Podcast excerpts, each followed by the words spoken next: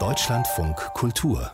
Breitband wenn ein Amt, eine Regierungsstelle oder eine Stadtverwaltung von Hackern angegriffen wird, dann schafft es das in die überregionalen Medien, so denkt man zumindest. Doch die öffentliche Aufmerksamkeit und die Zahl solcher Vorfälle liegen weit auseinander. Wie dramatisch die Situation ist, das hat der Bayerische Rundfunk zusammen mit Zeit Online recherchiert. Und dabei kam heraus, dass mindestens 100 deutsche Ämter, Regierungsstellen, landeseigene Kliniken, Stadtverwaltungen und Gerichte in den letzten sechs Jahren Jahren von Ransomware-Banden attackiert worden sind. Das heißt, die Täter sind mit Schadprogrammen in die IT-Systeme eingedrungen und haben Daten verschlüsselt, sodass die MitarbeiterInnen keinen Zugriff mehr darauf hatten. Daraufhin waren dann Wochen oder Monate lang die Systeme nicht benutzbar und die kommunale Bürokratie fand dann wieder mit Stift und Papier statt. Maximilian Zierer aus der BR Recherche Redaktion war an dieser Recherche beteiligt und ich habe ihn zunächst gebeten, mal genauer zu erklären, wie solche Ransomware-Attacken eigentlich ablaufen. Meistens kommen diese Angreifer per E-Mail rein, also das sind meistens sehr breit angelegte Kampagnen, wo diese Erpresser E-Mails schicken an ganz viele Empfänger. Das sind E-Mails mit Anhängen, meistens sind das zum Beispiel Word-Dateien und wenn man diese, diesen Anhang dann öffnet, dann installiert sich eine Schadsoftware auf dem Computer. Und diese Schadsoftware, die verschlüsselt alle Dateien, die auf diesem Computer liegen. Und wenn man Pech hat, auch nicht nur den Computer, um den es geht, sondern auch noch das ganze Netzwerk, also im Zweifel dann die ganze Firma oder die ganze Behörde, das ganze Amt ist dann verschlüsselt. Dann liegt auf dem Computer meistens noch eine Datei, in der steht, wie man die Erpresser kontaktieren kann, per E-Mail oder irgendwie über das Darknet. Die fordern dann Geld, äh, meistens in Form von Bitcoin, ähm, damit die Dateien wieder entschlüsselt werden. Würden Sie sagen, dass gerade Ämter und Kommunen offenbar beliebte Angriffsziele sind? Und wenn ja, warum? Hm, ich würde nicht sagen, dass Ämter und Kommunen besonders beliebte Angriffsziele sind. Ganz einfach deswegen, weil diese Erpresser es vor allem auf Geld abgesehen haben. Und Geld gibt es vor allem in der Wirtschaft. Aber bei Ämtern und Kommunen ist es vor allem so, die haben oft Publikumsverkehr ähm, die bekommen oft E-Mails äh, mit Anhängen von Bürgern oder Bürgerinnen. Äh, manchmal haben die sogar auch ein bisschen komische E-Mail-Adressen. Also mir hat einer aus einer Kommune erzählt, ja, das ist ganz normal, dass man mal eine Mail bekommt von einer E-Mail-Adresse daisy123.web.de oder sowas, äh, wo dann im Anhang äh, ein Behördenanliegen ist. Und das ist natürlich nur sehr schwer von, einem, von einer Hacker-Mail zu unterscheiden für einen Behördenmitarbeiter.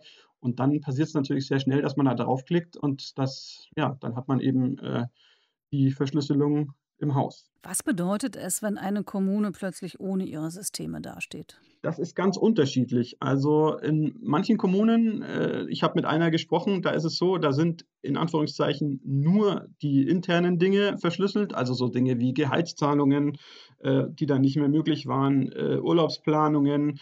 Ähm, der Gemeindeanzeiger konnte dort nicht mehr erscheinen.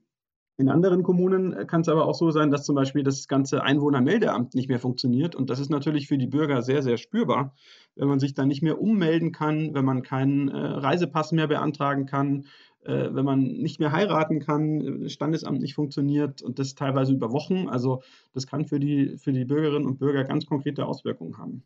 Ein konkreter Fall äh, ist die Gemeinde Angermünde in Brandenburg. Da waren mehrere Monate lang von März bis Juni die Server der Stadt verschlüsselt, die IT quasi nicht benutzbar. Wie hat die Stadt denn da reagiert? Also ja, das ist genau der Fall, von dem ich gerade gesprochen habe, ähm, wo sozusagen das Standesamt äh, nicht mehr funktioniert hat und man eben keine Reisepässe mehr beantragen konnte.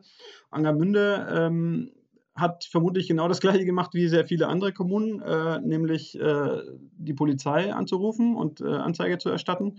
Die haben auch andere Dinge noch getan. Ähm, aber letztlich ist das Problem, wenn die Polizei kommt, dann kommt manchmal auch die Kriminalpolizei mit, ähm, die kann sich das dann alles anschauen. Die wird dann recht schnell feststellen, ja, die Server sind verschlüsselt, aber entschlüsseln kann man das so ohne weiteres nicht. In den meisten Fällen überhaupt nicht. Und da kann auch die Polizei nur recht wenig machen. Deswegen ist äh, das Ergebnis dann, dass man nach einiger Zeit ein Backup aufspielen muss. Und wenn man Glück hat oder wenn man äh, vorsichtig handelt und oft Backups erstellt, dann ist das Problem nicht so groß. Wenn man aber wie in manchen Kommunen vielleicht nur alle vier Monate ein Backup macht, ähm, dann sind natürlich teilweise auch einfach viele Monate an Arbeit verloren.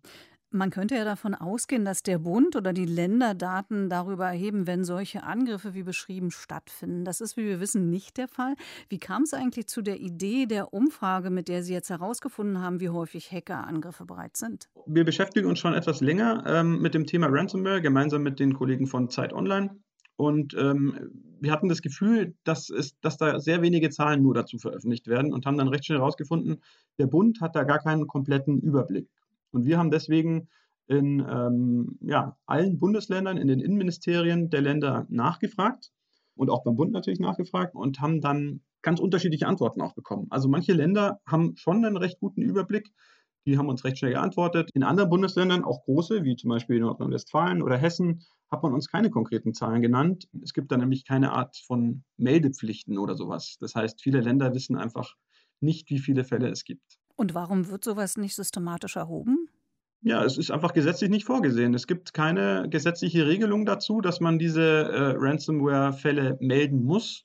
Die landen ganz häufig bei der Polizei. Die Polizei nimmt das dann auf, das landet dann in polizeilichen Kriminalstatistiken oder so. Aber das ist eine Stelle gäbe, die all diese äh, Dinge zusammenträgt, das ist bislang einfach nicht vorgesehen. Hm.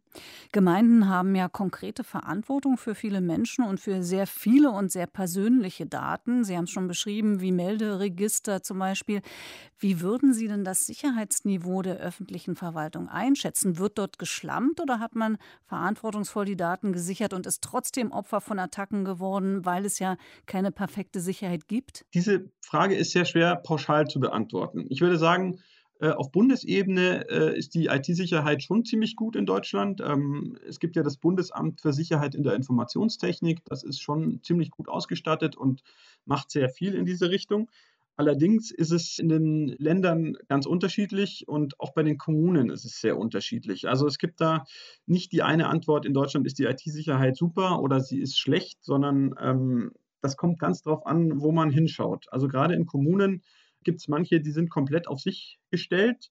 Dann gibt es auch äh, Bundesländer wie Bayern zum Beispiel. Da gibt es äh, mittlerweile auch ein Landesamt für Sicherheit in der Informationstechnik. Das gibt es aber in anderen Bundesländern noch nicht. Zum Beispiel auch der Städte- und Gemeindebund, der hat uns gesagt, da gäbe es noch viel Verbesserungspotenzial. Also der fordert zum Beispiel auch, dass alle Bundesländer äh, solche Landesämter, die sich explizit um die IT-Sicherheit von Landesbehörden und Kommunen kümmern, dass sie die gründen sollen.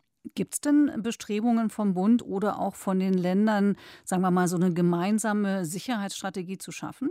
Auf Bundesebene gibt es natürlich das, das, Bundesamt für Sicherheit in der Informationstechnik, aber die können natürlich auch nicht allen Kommunen helfen. Also es gibt zwar auf der Webseite des Bundesamts für Sicherheit in der Informationstechnik ähm, Informationen für Kommunen, es gibt da eine gewisse Hilfestellung, aber sie schreiben auch ganz klar, wir können nicht allen Kommunen helfen. Aber ist genau diese Nachricht nicht schon Anreiz äh, genug für jeden kriminellen Hacker, es nochmal zu versuchen?